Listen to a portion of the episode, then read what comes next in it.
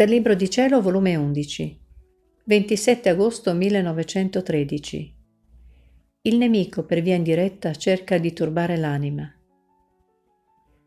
Trovandomi nel solito mio stato, stavo lamentandomi col mio sempre amabile Gesù del mio povero stato presente e con tutta l'amarezza dell'anima mia gli dicevo, Vita della mia vita, non più vuoi avere compassione di me, a che pro il vivere? Non più vuoi servirti di me, tutto è finito. E tale è tanta la mia amarezza, che per il dolore mi sento impietrita. E quel che più, mentre io mi sto tutta abbandonata nelle tue braccia, come se neppure mi dessi pensiero della mia grande sventura, gli altri, e tu sai chi sono, mi sussurrano all'orecchio. E come? E perché? Ancora hai commesso peccati? Ti sei distratta? E quel che è peggio, mentre ciò mi dicono, mi sento che non voglio sentirli, come se mi rompessero il sonno che tu mi fai fare nelle braccia della tua volontà. Ah Gesù, tu forse non hai badato quanto mi è duro questo dolore, altrimenti verresti a soccorrermi. E tante altre sciocchezze che gli dicevo. Onde il benedetto Gesù mi ha detto, Figlia mia, povera mia figlia, ti vogliono contristare, non è vero? Figlia mia, faccio tanto per tenerti in pace e loro ti vogliono turbare. No, no, sappi che il primo a dispiacersi se tu ardissi offendermi sarei io. Quindi il primo a dirtelo. E se niente ti dico, non ti dar pensiero. Ma vuoi sapere chi è proprio causa di ciò? È il demonio. Lui si rode di rabbia.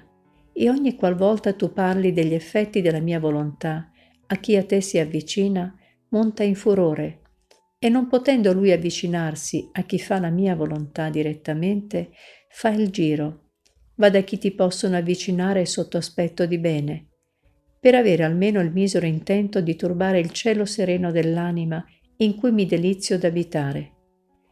Quindi da lontano tuona e lampeggia, credendo di fare qualche cosa. Ma poveretto, la forza della mia volontà rompe le sue gambe e fa cadere tuoni e lampi sopra di lui stesso e resta più infuriato di prima. Oltre di ciò, non è vero come tu dici, a che pro il mio stato. Devi sapere che nell'anima che fa davvero la mia volontà è tale e tanta la virtù del mio volere che in quel luogo dove sta dett'anima, se io mi avvicino per mandare castighi, trovando la mia volontà e il mio stesso amore, non mi sento di castigare me stesso in quell'anima. Anzi, ne resto ferito e vengo meno, e invece di castigare mi vado a gettare nelle braccia di quell'anima che contiene il mio volere e il mio amore, e mi riposo e ne resto tutto rinfrancato.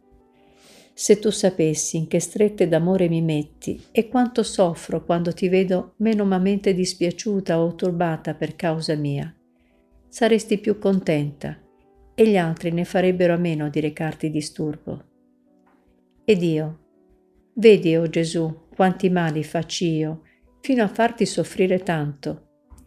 E Gesù, subito, Figlia mia, non ti turbare per questo le sofferenze che mi vengono dall'amore dell'anima contengono insieme grandi gioie, perché l'amore vero, per quanto porta sofferenze, non è mai separato da grande gioia e da indicibili contenti.